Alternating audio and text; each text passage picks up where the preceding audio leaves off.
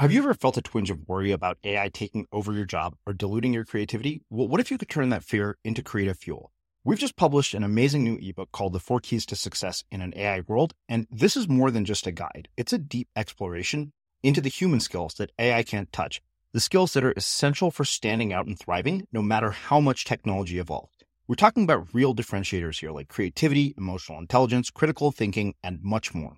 Inside, you'll find actionable insights and strategies to develop these skills, whether you're a creative person, a business person, or just simply someone who loves personal development. This isn't a story about tech taking over. It's a story of human creativity thriving alongside AI. Picture this AI as your creative co pilot, not just as a tool, but a collaborator that enhances your unique human skills. The Four Keys ebook will show you exactly how to do that and view AI in a new way that empowers you instead of overshadows you. Transform your creative potential today.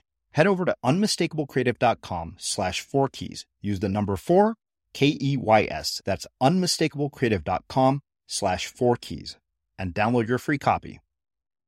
As early in the game as possible, you go from just taking that note to making a note, making a comment, an insight.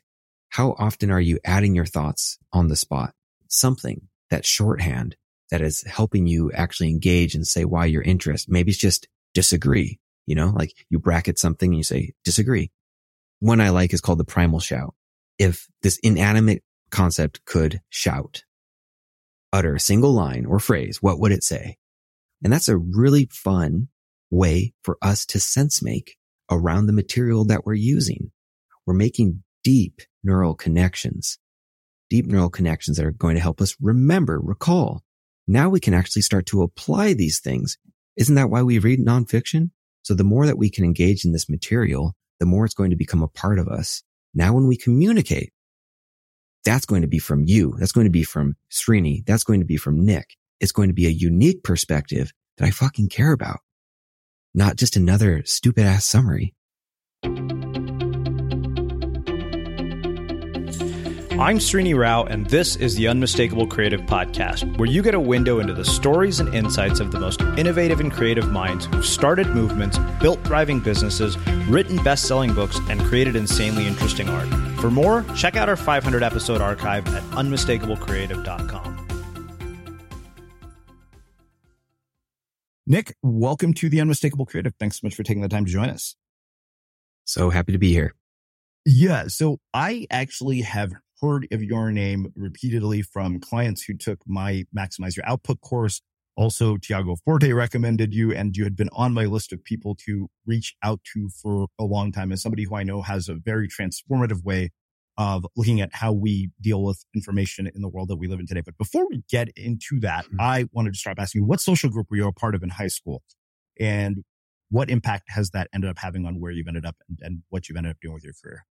Ooh, great question. Hey, thank you. And I'm just so, so honored to be here. Um, I would say I, this is actually really particular. So I was a part of, you know, like the jocks. I was a part of the jocks, but I was never happy with that. And is actually in uh, sixth grade that my oldest brother, he was a senior in high school at that time and he had a birthday party. And at that time, my, my whole life is sports. All I care about is the NBA, the NFL. And, um, and he brought over these kids and, and some of them, um, didn't play sports. And it like kind of blew my sixth grader mind. And I was like, Steve, you have friends that don't play sports. I know this seems you know, kind of ridiculous, but at the time it, it really did. And he goes, yeah, all your friends don't have to play sports. And just Steve as a role model, then, um, I always tried to uh, bake that into my relationship. So yeah, I mentioned the jock group, but I also had the, the Halo club. And so, you know, I'd go over to, to, uh, Curtis's house and we'd sit downstairs on the giant beanbag and we'd be playing Halo split screen, the original and, uh, you know, just trying to get into different groups. And then there was another group that I wouldn't say it was my normal club, but when everyone recognized that, Hey, you're only five nine, you can't shoot, you shouldn't be playing basketball anymore. All I could do was wear short shorts and play intense defense. That's all I had. Um, but then they're like, you should wrestle. And I was like, I know I should, but I don't want to. So I, I, um, chose to join speech and debate, which is, you know, way out of left field, nothing that anyone in my family had done. Um, well, let me, and actually, no, no, again, that's because my oldest brother, Steve did, so he planted a seed that I could do something else. So I ended up doing speech and debate, um, making a lot of great friends, opening a lot of new like avenues about thinking. So, uh, just naturally, it was the jock group because I was into sports. I love sports and I took that very seriously. It was a joy. Um, but at the same time, I wanted to make sure to have different social groups. Yeah. Well, let's talk about sports for a bit. Cause like I was one of those people who high school sports was just kind of off the table for me. Cause I grew up in Texas and in seventh grade, there are, you know, people the size of grown men after getting the hell beat out of me on the football field for an entire season. I came to the conclusion that I was not destined for any sort of athleticism in high school. I was in marching band, which you get sport PE credit for. Um, and it is a tremendous amount of exercise if you carry on a 50 pound tuba. Um, yeah. But one of the things I find pretty repeatedly with the guests I've had is this theme of people who are on high school sports teams and the things that they have learned having a profound impact later on. Like Tim Ferriss references his high school wrestling coach as one of the most in- influential people in his life. And he said everybody from that team went on to do amazing things, like the founder of, um, what is that educational nonprofit? Um, uh, Khan Academy? Khan Maybe? Academy. I remember, uh, hmm. uh, donorschoose.org, Charles Best, uh, was hmm. on Tim Ferriss's high school wrestling team. Uh, so what is it about high school sports? Like for you, what were the things that you learned that you think have been sort of timeless that you've brought forward? Yeah, absolutely. Uh, let's take it back to eighth grade. So, um, or maybe even seventh grade. I was kind of middle of, of the pack. And then going from seventh to eighth grade, I started to jog from my house to the high school old gym weight room and lift with the high schoolers. And, uh, my buddy and I, we'd meet there. We're both, you know, these seventh graders going in eighth grade when we could barely lift at all, uh, or anything, but we just started putting in the work. And so that was the entire summer. And then in eighth grade, I saw the fruits of that labor immediately. Like, okay, now all of a sudden I was the starting tailback for one of the, the middle school teams. And so basically what that did right out of the gates, especially when you're young, you know, you have that, all the testosterone and everything. So you, you see results. So it instills a growth mindset out of the get go. It's like, okay, I want something. I can work at it. I see immediate results. Isn't this great? So, um, and just to track back a little bit, I grew up in a military family. My dad was an airport, uh, Air Force pilot. And, um, so we had structures and rigidity in place that I was not even aware of at the time. It was just what I knew. So I was well aligned to work well with teams in a sporting capacity, knowing my role, knowing to listen to the coach. Now there was a really important pivot point in the eighth grade though, because, um, my buddy and I, for whatever reason, we decided to like play hooky on track practice, like skip pra- practice, but still like stay on the school grounds. And then we were like hiding. I don't know what we were thinking, but eventually one of the track coaches saw us. And then we had to report to the, uh, the big intimidating guy, coach Egan. And he brought us into the room. He closed the door and he just sighed and he said, you know, you're lucky because you're in here and I still care. But if this happens again, there's going to come a time where people stop caring. And that's when you know that you're screwed. And I just never forgot that. And I was just like, what am I doing? Why am I, like, why am I skipping?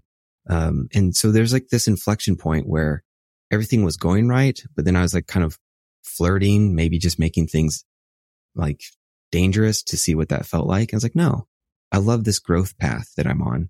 So I just went back into that and those type of lessons though are, I think what just, you know, understanding you can grow from this, you can see the results and you can learn great lessons about not just how to be a, a, a better physical athlete or anything, but how to be a better human and leader of men, hopefully. Yeah.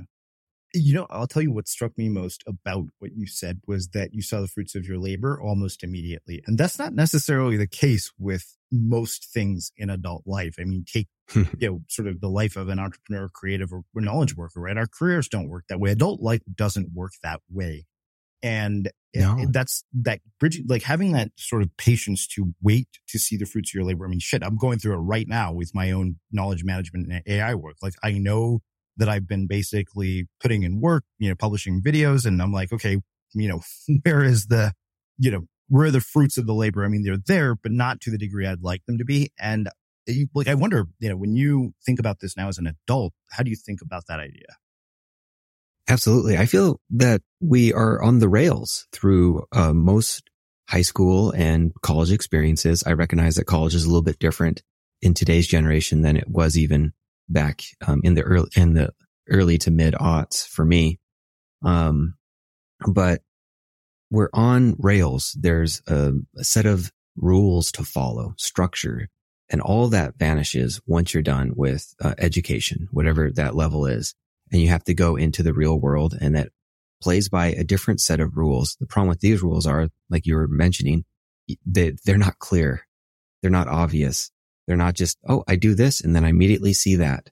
They're kind of there. They're fuzzy and there are so many of them. It's a complex system that even when we think we understand it one day, then the next day we're upside down again and the world's back on top of us. So I think, yeah, that's, that's where that dynamic really breaks down. But hopefully, you know, some of the habits that were instilled in those years of order and structure and all you have to do is show up, focus, put in the work and then rinse rather lather and repeat the next day. Um, you can at least take some of those um, lessons, I think, into the real world. And where I see that really coming in is with, um, I think that growth mindset as a belief in adult life that even if it's not immediate, there's now a belief. I know this can lead to something. I know, you know, kind of uh, uh touching upon that fail fast mindset, but like, even if it doesn't work, I know I'm working towards something. And just to button it up, it's the joy of the process. I just love the process. I fell in love with it. And in, in any undertaking, yeah, I like outcome too. Don't get me wrong. I love the process. Yeah. Well, let's talk briefly about speech and debate because I think that'll make a nice tie to bring us to the work that you're doing today. Like, I imagine there's some valuable lessons in, you know, communication, preparation. Um, talk to me about that and then, you know, connect it to how it leads to where you're at today. Yeah, sure. So I was, I was in a honors English class in, in high school and that was kind of around that wrestling decision. And some of those guys were like, you should, you know, you should try, join us, join speech and debate. I was like, hmm, maybe I will. Um, and I gave it some thought and then the time came and I did that. And so going from kind of being in a way at the top of the food chain in sports to at the bottom in speech and debate, um, it was, it, it wasn't humbling. I didn't need to be humbled at that time, but it was really eye opening. It was, it was kind of like a new challenge. And all of a sudden, you know, um, my, my peers in English class were the ones I was looking up to. Uh, you know, Chase Money, he did, uh, extemporaneous and I joined extemporaneous too. And he was really good. So extemporaneous is, um, essentially where you get a topic and then you have 30 minutes. You don't know, you don't know anything about what this topic's going to be, probably something about world events. And you have 30 minutes to research it. And then you have to deliver a speech in five to seven minutes. Now that research, this is, you know, you don't have a phone. I, I didn't, we didn't have phones back then. Um, you have to have clipped articles from magazines like The Economist and Newsweek. And hopefully you have an article about the new Zimbabwe president who just uh, was thrust into power after a coup. Because if not, those five to seven minutes are going to be really painful where you're trying to give a speech about him. Um, so that, that was just, uh, throw into the fire, learn so much and just really enjoyed, uh, that process of not being good. And, um, that finished with, um, the furthest I got was in the final, um, event of the year and I made it to the semifinals, semifinals. And that was like the biggest victory. It was just a small event. There, it wasn't like two people made it. Tons of people made the semifinals. But for me, I was like, wow, like just to make it out of the first uh, round of cuts was a, a, great victory. So I just really enjoyed um, everything to do with the, the speech and debate experience. Well, I mean, just from listening to you describe that process of having to research a topic, um, you know, in a short amount of time with limited resources, no internet, no phone, it makes me think that, okay, there, that seems to, correct me if I'm wrong, but I feel like this has to have had a profound impact on your thought process and frameworks around synthesizing and processing knowledge to make it useful.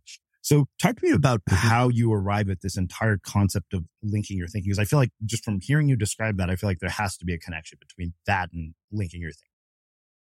That's funny. I haven't really considered that. Um, but it's there for sure. Yeah. So linking your thinking is uh, essentially I was making, I've been making a lot of notes and eventually tools came around that you could link notes to other notes, digital notes. And uh, eventually the tools got good enough where you could do that really fast. Mm-hmm. And, and then so the big breakthrough was in, in 2020 for me. And I was trying to consolidate all my notes on habits.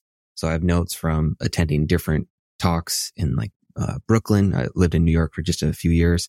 And then, um, you know, different books going back to like, you know, Charles Duhigg's Power of Habit. And then, you know, some of the newer ones and obviously James Clear's, uh, had a few notes in there. And, um, but I never, never did this next thing where I grabbed all those notes and put them in the same room together. Or in this case, into a single note.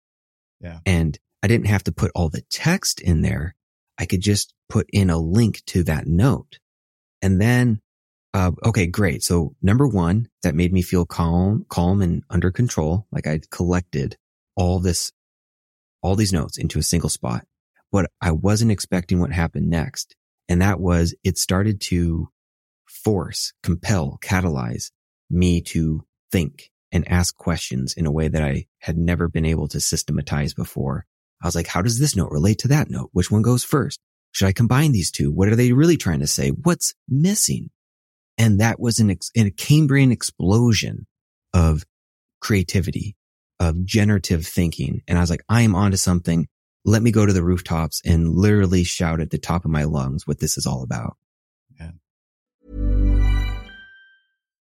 Why don't more infant formula companies use organic, grass fed whole milk instead of skim?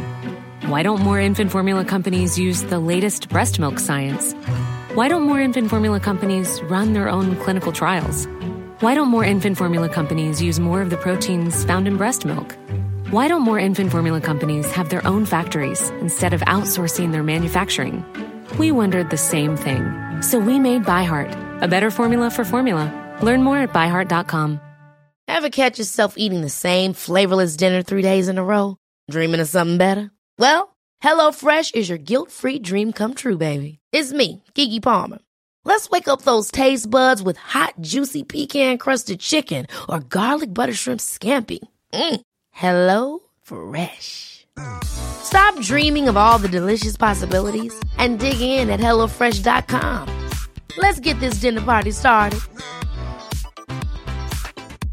Mom deserves the best, and there's no better place to shop for Mother's Day than Whole Foods Market. They're your destination for unbeatable savings, from premium gifts to show-stopping flowers and irresistible desserts. Start by saving 33% with Prime on all body care and candles. Then get a 15-stem bunch of tulips for just $9.99 each with Prime. Round out Mom's menu with festive rosé, irresistible berry chantilly cake, and more special treats. Come celebrate Mother's Day at Whole Foods Market. I'm Sandra, and I'm just the professional your small business was looking for. But you didn't hire me because you didn't use LinkedIn jobs. LinkedIn has professionals you can't find anywhere else, including those who aren't actively looking for a new job but might be open to the perfect role, like me.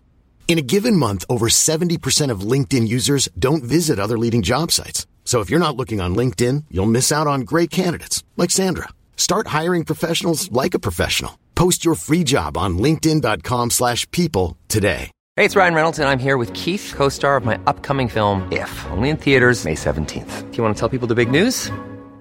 All right, I'll do it. Sign up now and you'll get unlimited for $15 a month in 6 months of Paramount Plus Essential Plan on us. Mintmobile.com slash switch. Upfront payment of $45 equivalent to $15 per month. Unlimited over 40 gigabytes per month. Face lower speeds. Videos at 480p. Active Mint customers by 531.24 get 6 months of Paramount Plus Essential Plan. Auto renews after 6 months. Offer ends May 31st, 2024. Separate Paramount Plus registration required. Terms and conditions apply if rated PG. As creators, we're always on the move. Whether it's a live podcast event, a pop-up shop, or a workshop, we're constantly interacting with community, and that's where Tap to Pay on iPhone and Stripe comes in. Imagine this you're at a live event, a listener loves your merch, or a participant wants to sign up for your course on the spot. With Tap to Pay on iPhone and Stripe, you can accept their payments right there and then, right from your iPhone, so there's no extra hardware or no delays. Total game changer. It's not just for creators, any business owner can do this. It's about making transactions smoother and much more personal, growing your business in your way. We've been using Stripe for our products and courses for a long time, and now with Tap to Pay on iPhone, you can take your business to the next level too. So visit stripe.com slash tap iPhone to learn more. Remember, folks, with Tap to Pay on iPhone and Stripe, your business is always at your fingertips. Well, so you know, it's, it's funny. I love the setup for this because you, when you mentioned this ability to link notes, like I found this was such a hard concept to get people to grasp over and over. Like, uh, cause even, you know, when students come into my maximize your output course, that one idea is one of the things that it sounds amazing in theory, but in practice, it's so difficult because I think that what we don't realize is so often, like we've spent our entire lives using linear structures for nonlinear Mm-hmm. processes. Like if you think about, for example, you're going through the book proposal process right now. Then the whole idea that we would do this in a linear order actually makes absolutely no sense because I'll tell you the thing that unlocked all of this for me was Jennifer Louden when Mm. she told me that your structure has to be linear, your process doesn't. And like the kinds of tools you're talking about, the kinds of things you're saying actually facilitate that ability at a level we've never had before. Uh, Mhm. but I feel like it's one of those things for people like when you try to describe network thinking and this idea, like for you, like I came up with a metaphor. I'm curious. Like I, I realized it's basically playing Mad Libs with your personal notes was the Ooh, best metaphor good. I could come up with. Yeah, I like that. Um, but so tell me kind of like, you know, when, when you look at it in the context of like, you know, Para and Tiago Forte's second brain, like I know there's a much more detailed thought pro- processing framework here behind this be that goes beyond linkability, but explain the value of that linkability to people because I realized that was very difficult to see until you had a certain number of notes. And the idea of going from pure linear structures to nonlinear thinking creates so much cognitive dissonance because we've done everything linearly our whole lives. hmm Yeah. Well, let's, let's try to explain the value together because it isn't quite easy. Um, first, we need to have experienced pain around knowledge or information overwhelm. And we've had to have had experienced that multiple times going back to, you know, the high school. And for those who take secondary education, college, whatever, you are on, um, guided rails. There's a structure for you. Once you get into the real, real world outside of these, these structures, then information comes in. You don't know what to do with it. Should I save this? What should I do with that? The feeling over and over again is one of overwhelm. Um, and if, if we don't figure it out, it's going to be crippling overwhelm. And so a lot of people, they're searching for answers to this overwhelm. Some of them say, you know, become a Luddite, move to the hills, um, and, you know, abscond technology, say no to technology. And then others might have some idea in between. Um, but there, there is a way to play well with technology. Um, but it's a little difficult. So I think overall what makes link, linking difficult is that one, it's new. Like you said, we are used to folders. We're used to boxes, containers, linear thoughts. And now we have a whole new playground to work in that's nonlinear thinking. So in editing, um, they're nonlinear editors. Like I, I, have, I edit in TV, um, and you can, you know, you can edit scene one and then go to scene 40 and then scene 15. You can mix and match. You can go all over the place. This is nonlinear editing. Now we have that for our th- thoughts in a digital form. Zooming out though, let's, let's just say what it is. This is closer to how we naturally think. Mm-hmm. Now we just have the tools to make it visible and shapeable for us. Yeah. Um, so yeah, that, Well, that's yeah. a start.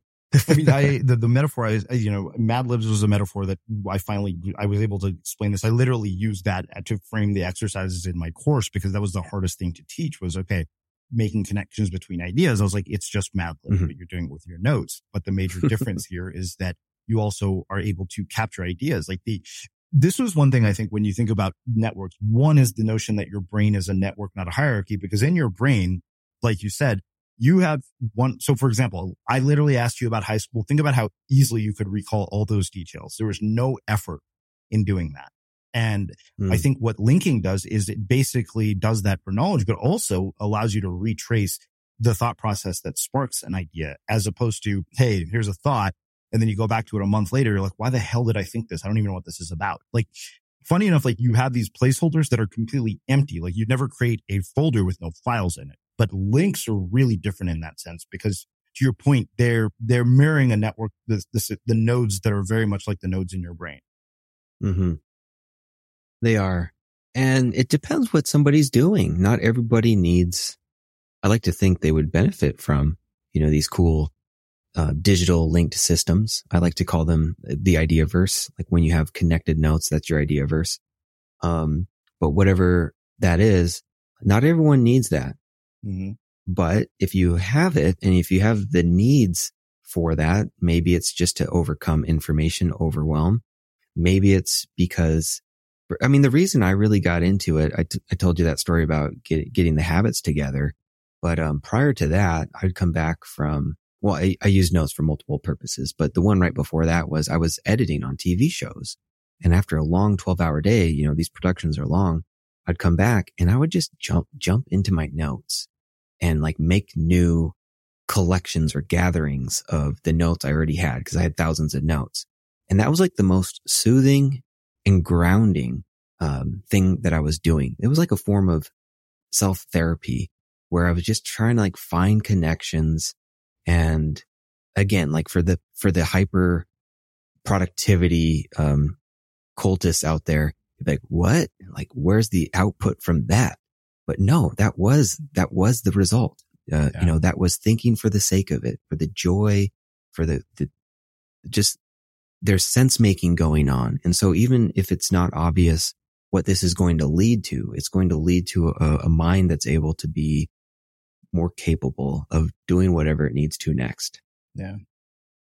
I'll come back to the not everybody needs this with a counter argument, but let's first, yeah. and I'll tell you my, my, you know, thesis behind that because it's very related to the age of AI, which I think we'll get to.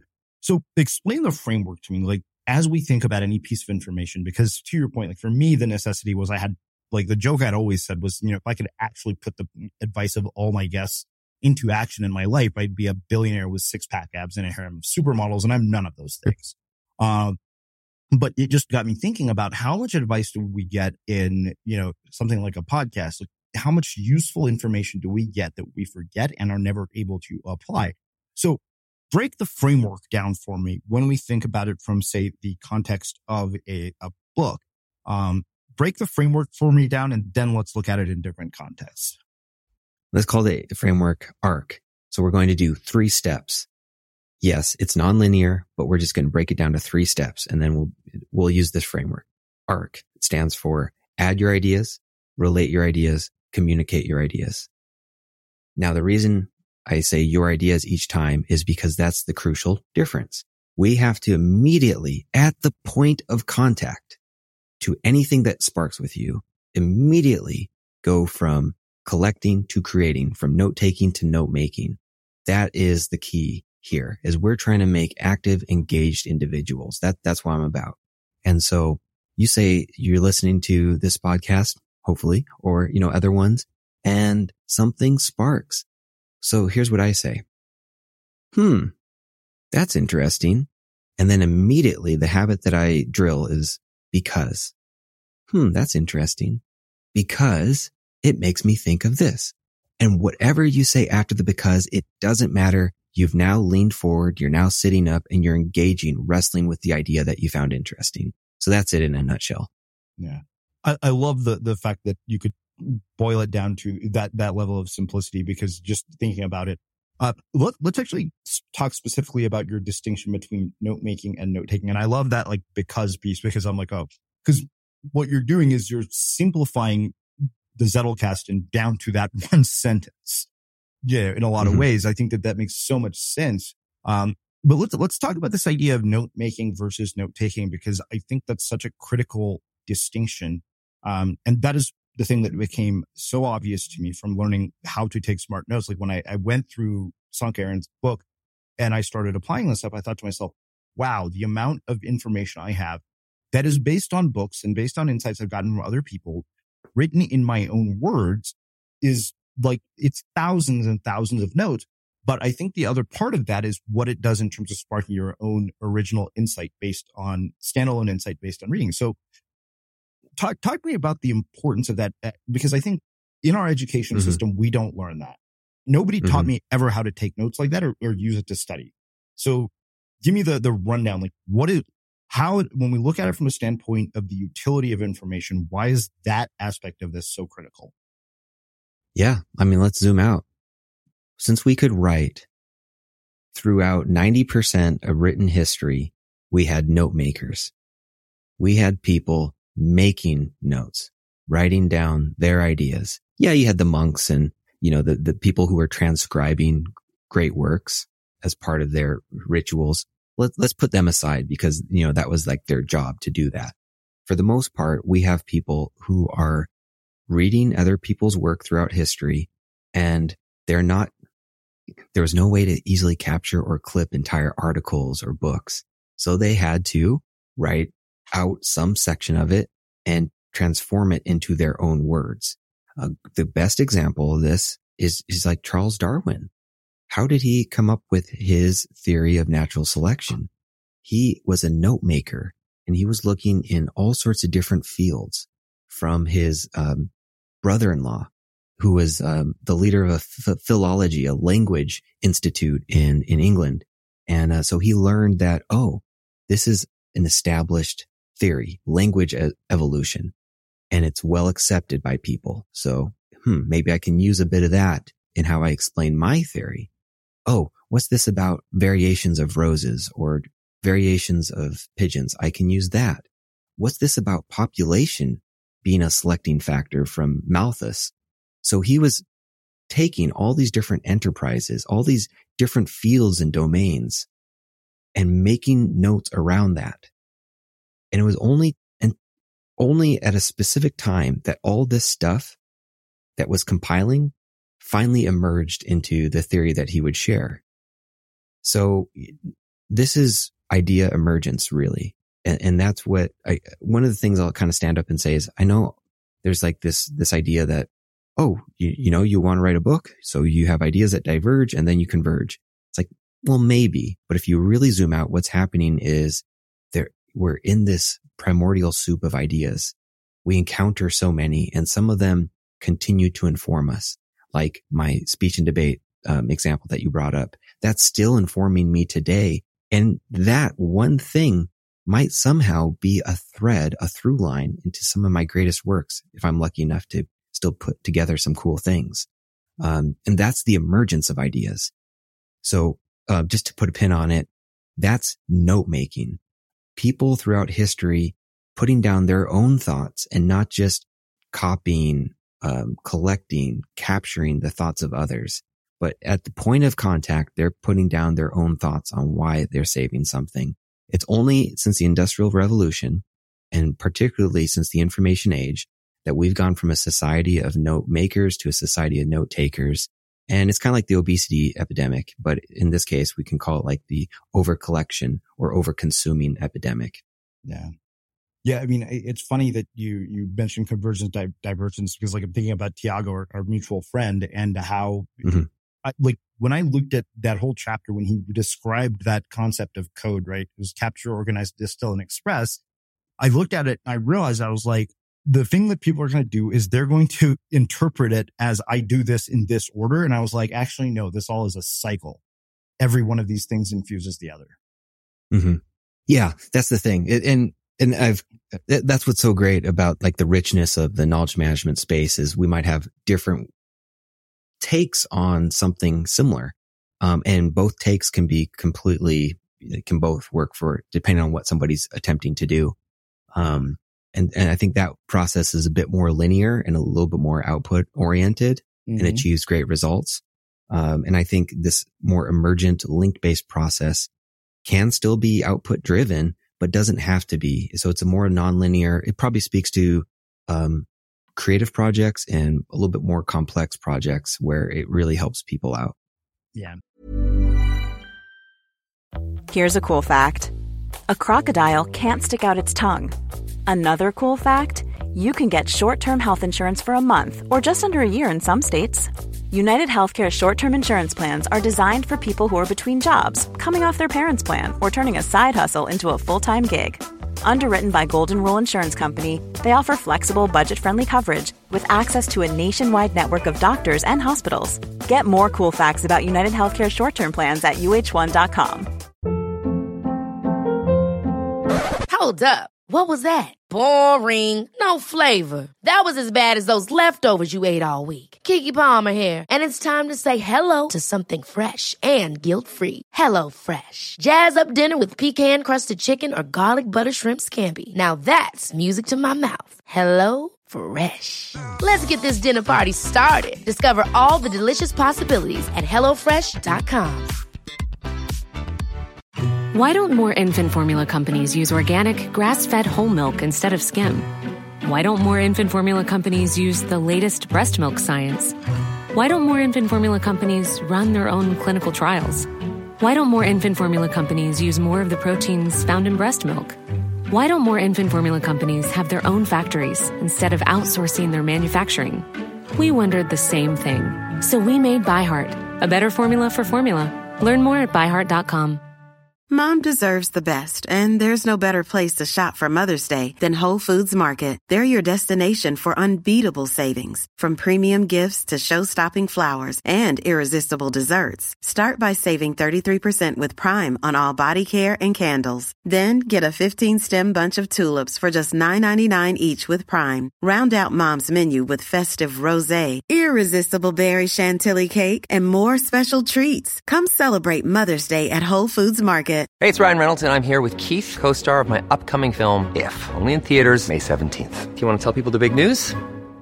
All right, I'll do it. Sign up now and you'll get unlimited for $15 a month in six months of Paramount Plus Essential Plan on us. Mintmobile.com slash switch. Upfront payment of $45 equivalent to $15 per month. Unlimited over 40 gigabytes per month. Face lower speeds. Videos at 480p. Active Mint customers by 531.24 get six months of Paramount Plus Essential Plan. Auto renews after six months. Offer ends May 31st, 2024. Separate Paramount Plus registration required. Terms and conditions apply if rated PG. As creators, we're always on the move. Whether it's a live podcast event, a pop up shop, or a workshop, we're constantly interacting with community, and that's where Tap to Pay on iPhone and Stripe comes in. Imagine this you're at a live event, a listener loves your merch, or a participant wants to sign up for your course on the spot.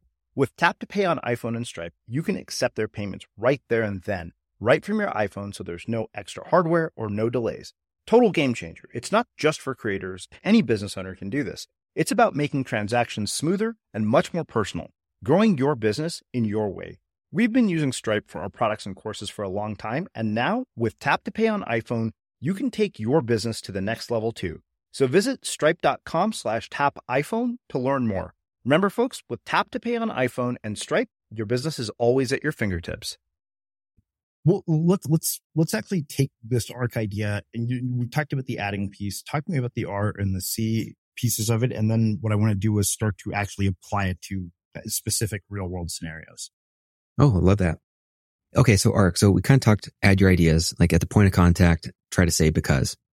Doesn't matter what you say next, but now um, you we might say you're moving from spark to remark. Now, once you have that remark, the next thing is to relate it. So remark to relate. And so there, one, when we make a remark, like we are, we are already relating it, but now we're trying to think like, what does this relate to? Why is this important to me? When we can ask a bunch of, I would call them like entry level note making prompts, um, Mad Libs that you're talking about. Like we're going to make this our own. We're going to write it in our own words and we're going to answer these prompts. Now, uh, one of those might be, what is this a part of? And then you might link to a higher order note that we might call a map of content. And that's going to be that place where we can gather related ideas. And, uh, and that's where it gets interesting. So that's that relate phase. And the best shorthand for that I have is CNC, which is collect and cluster. And this is the simplest way to make the magic happen with linked notes. First, we feel overwhelmed. Well, let's call it the mental squeeze point. what do we do? Spin up a map, make a map, and we throw all that stuff into a single spot. Now all we have to remember is that single spot, that map. Okay. Now we go there later, the next day, next week, next month, and we start uh, now that everything's collected, we can start clustering things, grouping them in, into tightly tight clusters. And that's where the magic happens because just like a bunch of people trying to file into an elevator, there's tension or like any good story, there's tension.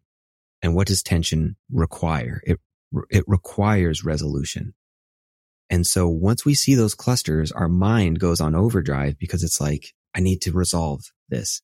That shouldn't be before that. That's driving me nuts. You mentioned, uh, your, uh, ADHD, I believe. And, uh, like, Yo, I'm not sure if you're serious or not, but it's yeah, like, yeah, hey, yeah. I mean, that, network that, thinking is a gold mine for somebody with ADHD. It's like the best thing ever. Okay. And, and, but sometimes then, like, if you see something and I might be speaking out of turn, but you might be like, ah, that's so out of place. I have to move it above the other note or there's something that goes in between. So it is forcing, compelling those great thoughts to happen, just the mm-hmm. cluster itself. Yeah. Um, so that's part one of the cluster. And then I'll just finish with the clustering with this part is that between those clusters, there's negative space. There's tension there. And that's where we can map that gap and then generate new insights, the bridge between different clusters of thought. And that, and then we're off to the races. Okay. Let's, let's, it's funny because somebody mentioned this MOC idea to me, uh, one of my own clients. Um, so when you call this a map of content? Is it, so for example, let's actually use a practical example. So I have a, you know, like interviews with people who've written books on decision making. I have their books on decision making. So I have their transcripts. I have interviews and then all the other books I've read and then probably hundreds of, of related notes. So let's just using that as an example. Is a mm-hmm. map of content topic based? Is it project based? Like how, how, does that look in, in terms of like, uh, you know, when we actually put it into practice? I would say it skews to be more topic based. So you might start by collecting all that stuff and you might say to yourself, well, what's the difference between a map of content and a regular index? And sometimes they're going to look similar. The difference though with how fast these tools are nowadays is that it's not just a map of content. It is a mapping note means that we, we do our thinking in that note now we're moving note, like the links to other notes around. We're annotating. We're saying, should this be before that? And we're asking all those great questions again. So the map of content allows us to do three things, which is we gather ideas, we develop ideas, and then we can kind of, and then we can connect those ideas to our broader holistic uh, knowledge based system, like the, the Ideaverse, your knowledge management, your second brain, whatever it is, but you can connect that stuff to a broader picture. So that middle chunk though is the part where again, I have to shout, shout at the top of the rooftops or I have to go up there and, and say, it's not just an index. Mm-hmm. And the problem, the reason I have to say that so much is because when, when I show it visually online, people just see what appears to kind of look like an index. Yeah. They don't see the work that's being done. And so I have to go to extra effort to be like, it looked like this and then it was this, and then I did this, this spark happened, this was generated, and then this. And so they can see, oh, whoa, it's a thinking tool. And so that's, that's one of the big things, the big unlocks I try to help uh, people with. Yeah. I mean, I'm thinking about this in terms of my own notes. Like I'm just thinking about that decision making idea. It's like, oh, so basically, even though I have hundreds of notes on decision making, the map of content would be sort of like the central hub where all the other notes are also connected to it. And how fun would that be? Seriously, if you gathered all those notes there and used that as like your synthesis chamber, you're just, you're just like, okay, I'm going to like make sense of all these notes and put them into a structure that makes sense for me. And then I can come back to this months, years later, and I'll know exactly where I need to go. And just about a minute, I'll remember everything I need to. Um, I just, it's so much fun. It's thinking for the sake of it. yeah. I mean, I'm thinking about this. Like, it's like, oh, wow. If I had a, a map of content dedicated entirely to knowledge management anytime we wanted to reference notes specific to, you know, something for my course or tutorial ideas, I wouldn't have to basically search through the other notes. I'd have that one note as the sort of hub of all of it. That's true. And there are a couple best practices there. And so one that people then think is, oh, wait, do, do now is this a manual thing I have to upkeep? That doesn't sound like fun. Do I have to always always like add the link to this map or else I won't find it. No. Um, there are a couple reasons why, why not. Um, when you have a good map and again with these, these tools, all you need is for that random note to point to the map. Yeah. And then what we do is, yeah, and you know this, and I'll do my best to art- articulate it out loud. But then when you go to that map note, you can look into um, a section called backlinks or linked mentions, and it will show you everything that points to the map. Yeah. And so again, you have your single source of truth, that one hub that you just go to and you know you'll find that thing. So let's, let's do one more thing with this linking piece because I'll tell you this was the game changer for me and it made me realize a couple of things. Sönke Ahrens had talked about this linking idea of smart notes in the Zettelkasten. And he said, yeah, like it's fun to link all this stuff together. He said, but the real power starts to come in when you're able to embed the title of a note in a sentence in another note. Hmm. And that completely changed. I was like, oh my God, I'm like literally inside of a network. There's nothing more important than how you title a note because then even empty notes. So I had a note titled make connections between your ideas that was literally linked to hundreds of other notes and it had nothing hmm. in it. You know? yeah. Um, yeah. So that, you know, I, I, think that that's, that's one of those things because I think that the temptation for a lot of people is, Hey, let me just, you know, collect links and add links to this thing. It's about, I think that, you know, the temptation is like, oh, it's just connecting notes to each other, but it's really not. It's more about connecting ideas than it is connecting notes. Yes, absolutely. Those are some really good points that are easy to miss that you brought up. And it is connecting ideas and, it, and what it, it's doing is it's, it's forcing us. Oops. Hold on. Can you still hear me? Okay. Yep. Okay. My screen went asleep. Um, it's forcing us to, to, to just be so active in our thinking. Like we are, we are there. We're the sculptor. We're the person like leaning forward. We're making the most of our mind. Uh, and so that's, that and that's because we're connecting the ideas, like you said. Um, but yeah, a couple things there is you can link to a note without having to create it. And, you know, we need to give ourselves that permission. And it's like a little dot out there in this wide constellation that we're making. And it means something to us. It's like a reference point, a tiny little pillar maybe in the ocean. Um, and we can navigate around that.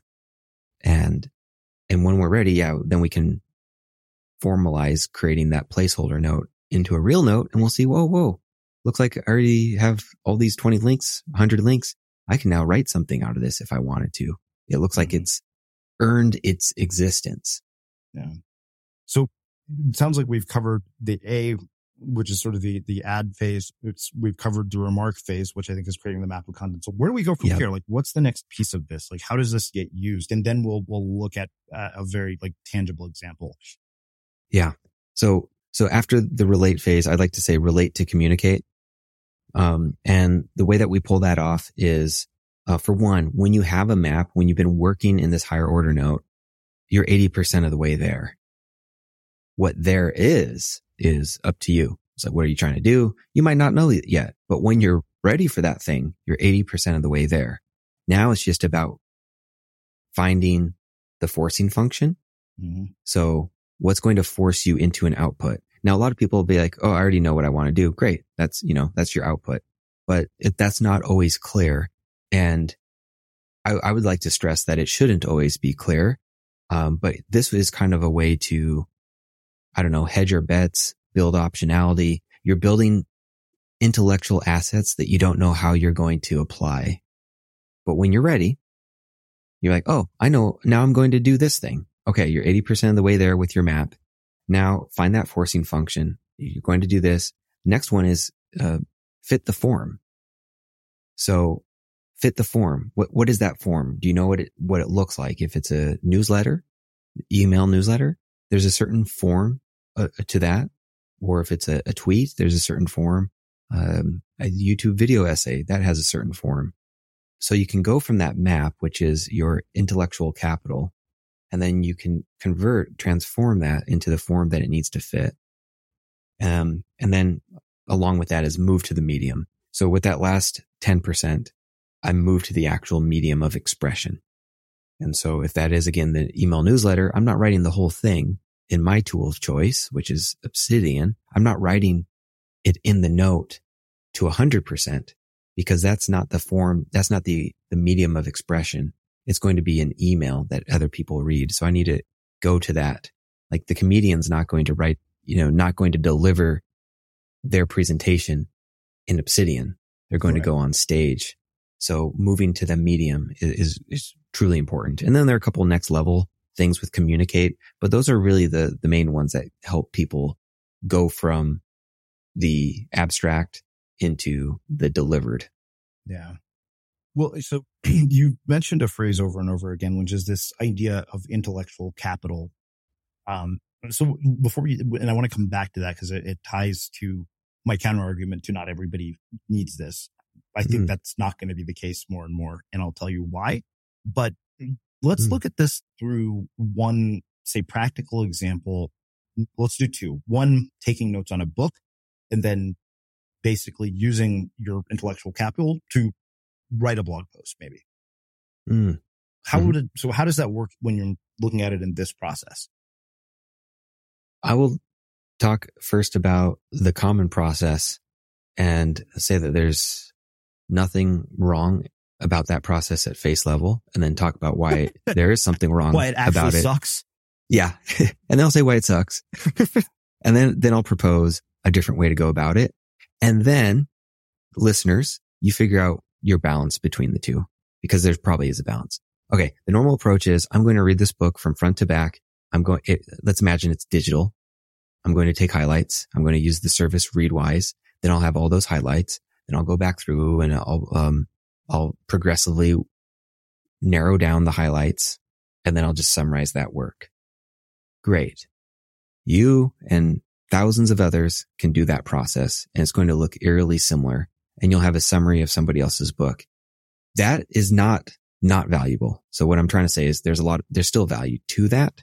It depends on what your goals are. Um, but all those goals, I'm going to argue with the other method can be enhanced even further. Hey, let's say your goal is just to learn. It's going to be enhanced further by this next method. Um, if your goals are to reach more people, it's going to be enhanced further by this next method because it's going to be more unique. So the other method is that what we've been talking about as early in the game as possible. You go from just taking that note, because that's what a highlight is, to making a note, making a comment, an insight. You can still make a highlight, but right next to that, how often are you able to add a comment, which Readwise as a service also allows for, and so do many others. But, um, how often are you adding your thoughts on the spot? And I'm not saying that we're writing paragraphs. That's not sustainable. You know, you have to get through a 400 page book. You can't write a paragraph for each highlight you make, but something that shorthand that is helping you actually engage and say why you're interested. Maybe it's just disagree, you know, like you bracket something and you say disagree. Um, you can come back to that later, but the goal is that we want to start working with these ideas because when we do, we're going to start generating our own thoughts using the note making prompts and those map making prompts that we talked about. We're going to say this, re- this reminds me of blank. This relates to blank. It's important to me because of this. We're asking all these because questions and some other like fancy fun ones, Madlib related. One I like is called the primal shout. If this inanimate concept could shout, utter a single line or phrase, what would it say? So for like anti-fragility, which is a hard concept to kind of grasp, mm-hmm. then uh, for me, I say stronger from stressors. That's what it would shout. Stronger from stressors. Um, kind of like house words in Game of Thrones. And that's a really fun way for us to sense make around the material that we're using. Is that the only thing? No, we're actually learning the material better. We're making deep neural connections, deep neural connections that are going to help us remember, recall, now we can actually start to apply these things. Isn't that why we read nonfiction? I mean, usually it's not the story. It's usually we want to apply and use something. So the more that we can engage in this material, the more it's going to become a part of us. And now we can use that. And then I'll just finish by this. That means that when we get to communicating the last part of ARC, because we've done all the adding our own ideas, we've been relating these ideas, which spark new ideas and we relate those ideas. Now when we communicate, that's going to be from you. That's going to be from Srini. That's going to be from Nick. it's going to be a unique perspective that I fucking care about. Not just another stupid ass summary. Like, uh, sorry, I'm getting a little riled up, but like that's where it's like, we don't need more regurgitators in the world. We need the youest you out there. And that's what note making allows to be drawn out, to be coaxed out and center stage the entire process. Yeah.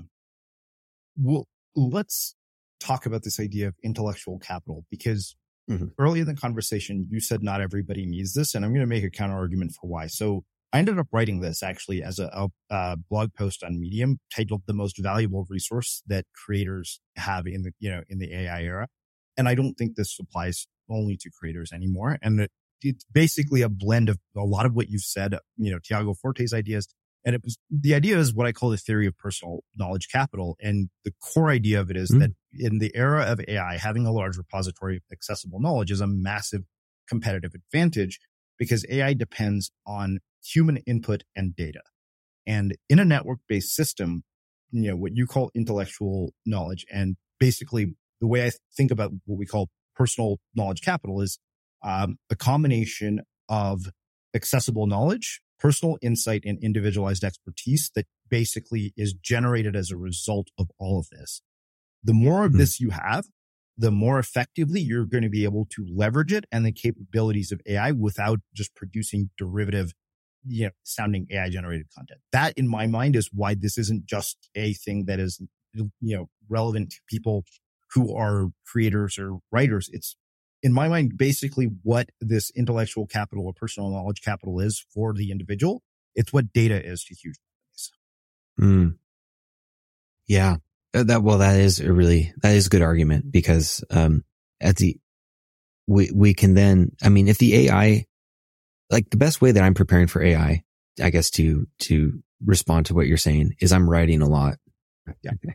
Uh, because then my, my AI, my AI friends can, can come along and say, Nick, you wrote about this here. It relates to this and they can help spur my exactly. memories and recollections.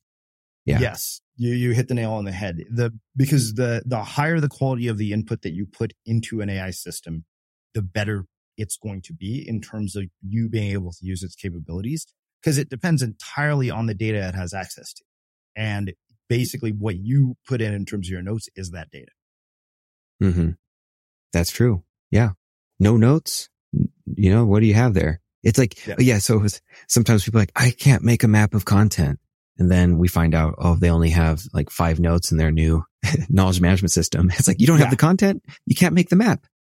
Yeah. I mean, it, it basically, in my mind, underscores the importance of knowledge acquisition. It, you know, cause I think that there's this idea that, oh, this is going to basically eliminate the need for us to learn and, and, you know, do things. And I'm like, no, it actually tremendously enhances the importance of all of this um, in so many ways that we are honestly, in my mind, just overlooking completely. You know, I agree with that. And I, I think we may be uh, somewhat of a similar age. And I, I feel grateful for that age just to kind of see because I'm a little worried about Gen Z because they might get the wrong, um, they might pick up the wrong habits around this and, and they might not mm-hmm. see the knowledge acquisition. They'll see the Google search. They'll be like, Oh, I can write my paper this way.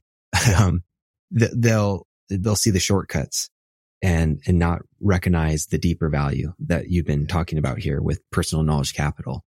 Well, I think that the other thing, particularly in a, a system that is linked is that your intellectual capital or, or personal knowledge capital acquires, like operates on the principles of compound interest. And yeah. that, especially as it relates to the AI ability, like I, I can't, you know, that's something I just hit over and over. But you mentioned, let's talk about education briefly, because I think this is something when I recently talked to Tiago about the para method, the second book that he did, he told mm-hmm. me they had third graders using para. So I'm guessing you've had educators in your course. Like, mm-hmm. what do they say about this? Like, how does it transform our both ability to educate? I think we've kind of hit on learning, but I think for students in particular, this is really important. It is. And, you know, the good news is there's still a, a bountiful frontier for us to progress on here. Um, now, obviously, uh, well, maybe not obviously, but I, I teach, um, workshops and the education part of this with live teaching, um, kind of a multimedia experience Some of them are live Zoom sessions. Some of them are online curriculum, community engagement. So that's a way for this learning experience to come alive. Um, but there is a bit of a learning curve to this because we come from a world of that top down folder structure and that makes sense. So you can set up, you know, those four folders and that's, that's pretty simple. You know, that's, that's simple and gets people going. Whereas when we need to use technology and links, we're so on the frontier. It's, it's ridiculous. So the best practices for teaching and everything are going to take several years to trickle down and trickle across into colleges first and then high schools and then elementary. Not to say it's going to be linear, but just in how it's kind of how the upkeep is going. Yeah. Um, one thing that I think will help there, Srini, is your metaphor of Mad Libs and, and, and my efforts around note making exercises as easy things that you can do at any time. It's like you're walking around in the world. You say, you recognize when you go, huh, or hmm, or whatever that thing is that you do, your tick when you find something interesting and then literally say, Oh, that's interesting because that mm-hmm. becomes one of these note making exercises. That if we can habitualize, it's going to give uh, students a leg up. So long story short, it's going to take several years, I think, for the institutions to really uh, figure out best practices, the, the trickle down of like how to teach to young kids and everything. But we mm-hmm. can also just start. We can just start by figuring out how to get people to engage and then to write that down and make a link. And then the rest will start to take care of itself. Yeah. Well, I mean, I think this, this also ties to sort of my own AI experiences have really been different in that like I think that in a lot of ways people do use AI as either a better Google or a glorified word processor. It's like, hey, extract all the quotes from this.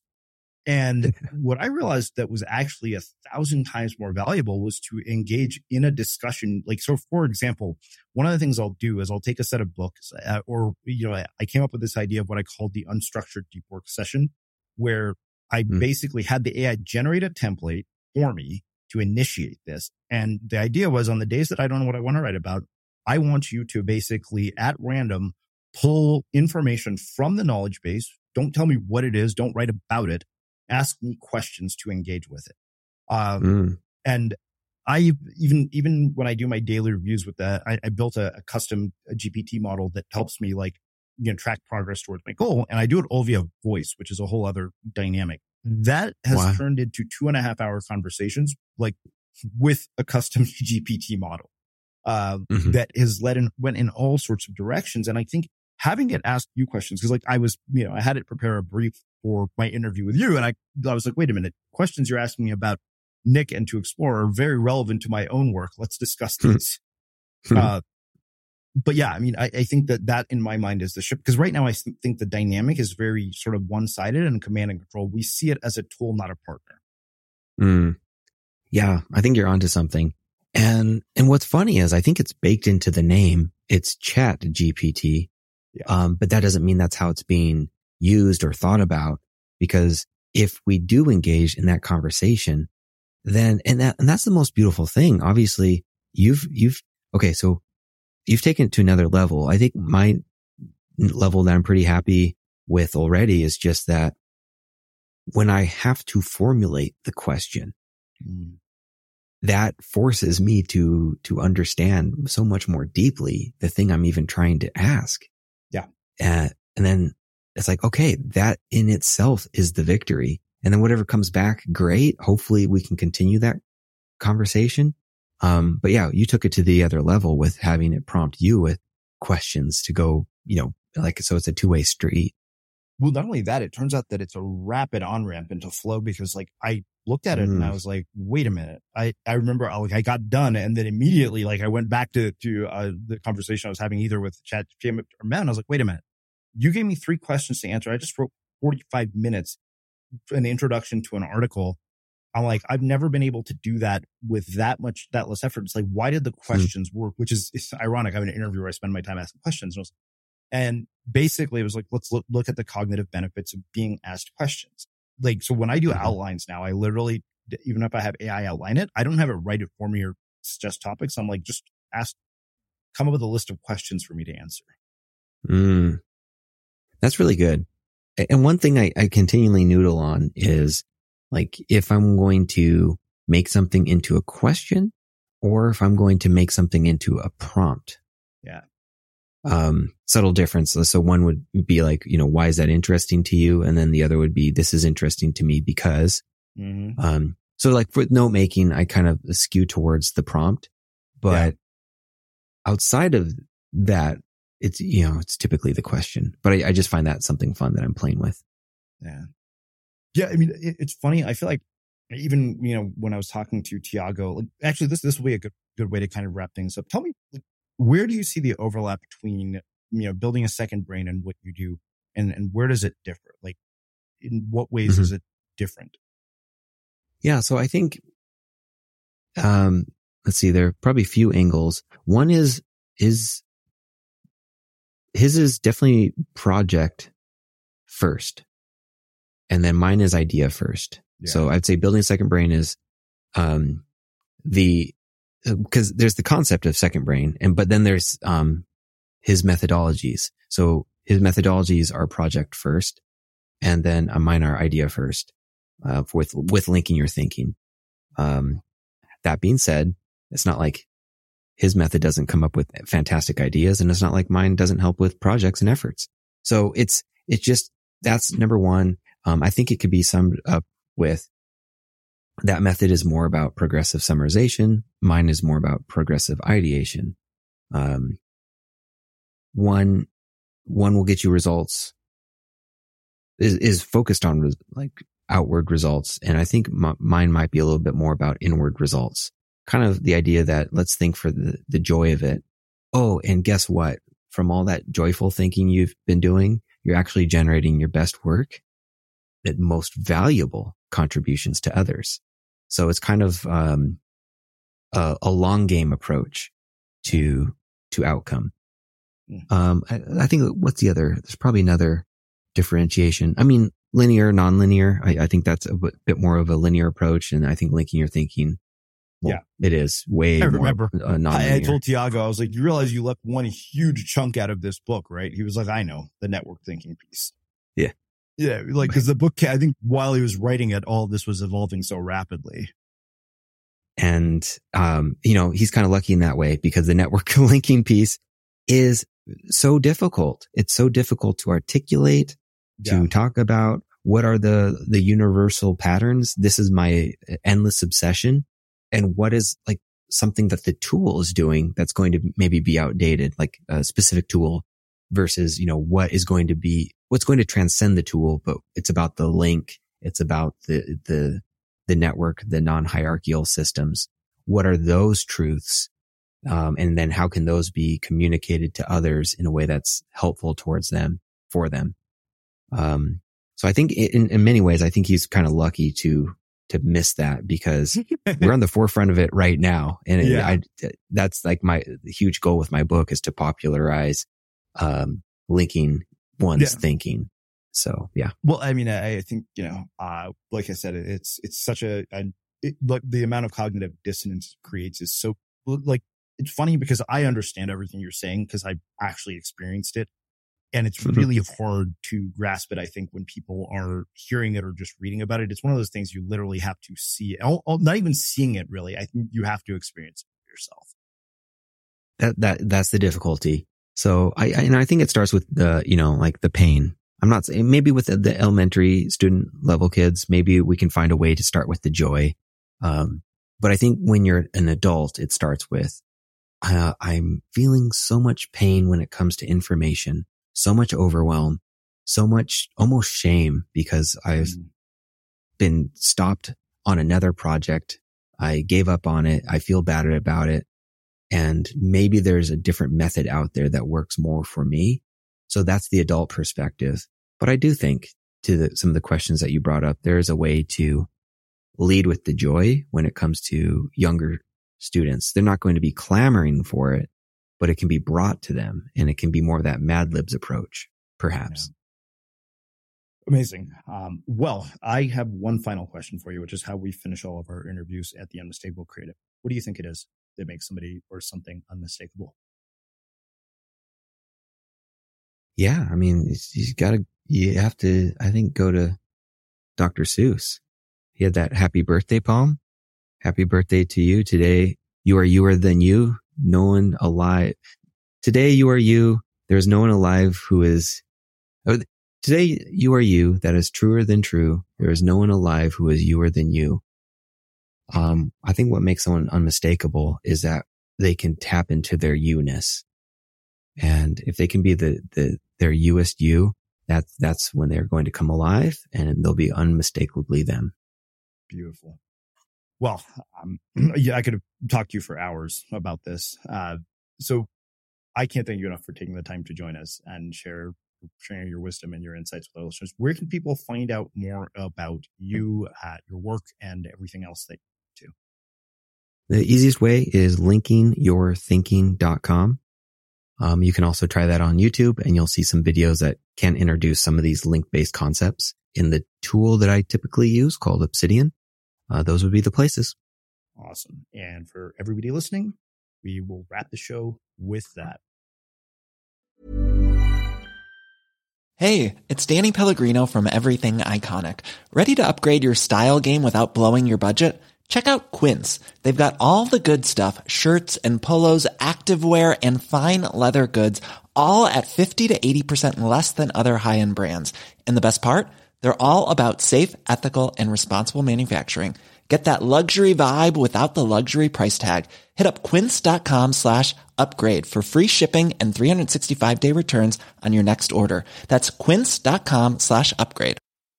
Ever catch yourself eating the same flavorless dinner three days in a row? Dreaming of something better? Well, HelloFresh is your guilt free dream come true, baby. It's me, Keke Palmer. Let's wake up those taste buds with hot, juicy pecan crusted chicken or garlic butter shrimp scampi. Mm. Hello Fresh. Stop dreaming of all the delicious possibilities and dig in at HelloFresh.com. Let's get this dinner party started. Mom deserves the best, and there's no better place to shop for Mother's Day than Whole Foods Market. They're your destination for unbeatable savings, from premium gifts to show-stopping flowers and irresistible desserts. Start by saving 33% with Prime on all body care and candles. Then get a 15-stem bunch of tulips for just $9.99 each with Prime. Round out Mom's menu with festive rosé, irresistible berry chantilly cake, and more special treats. Come celebrate Mother's Day at Whole Foods Market.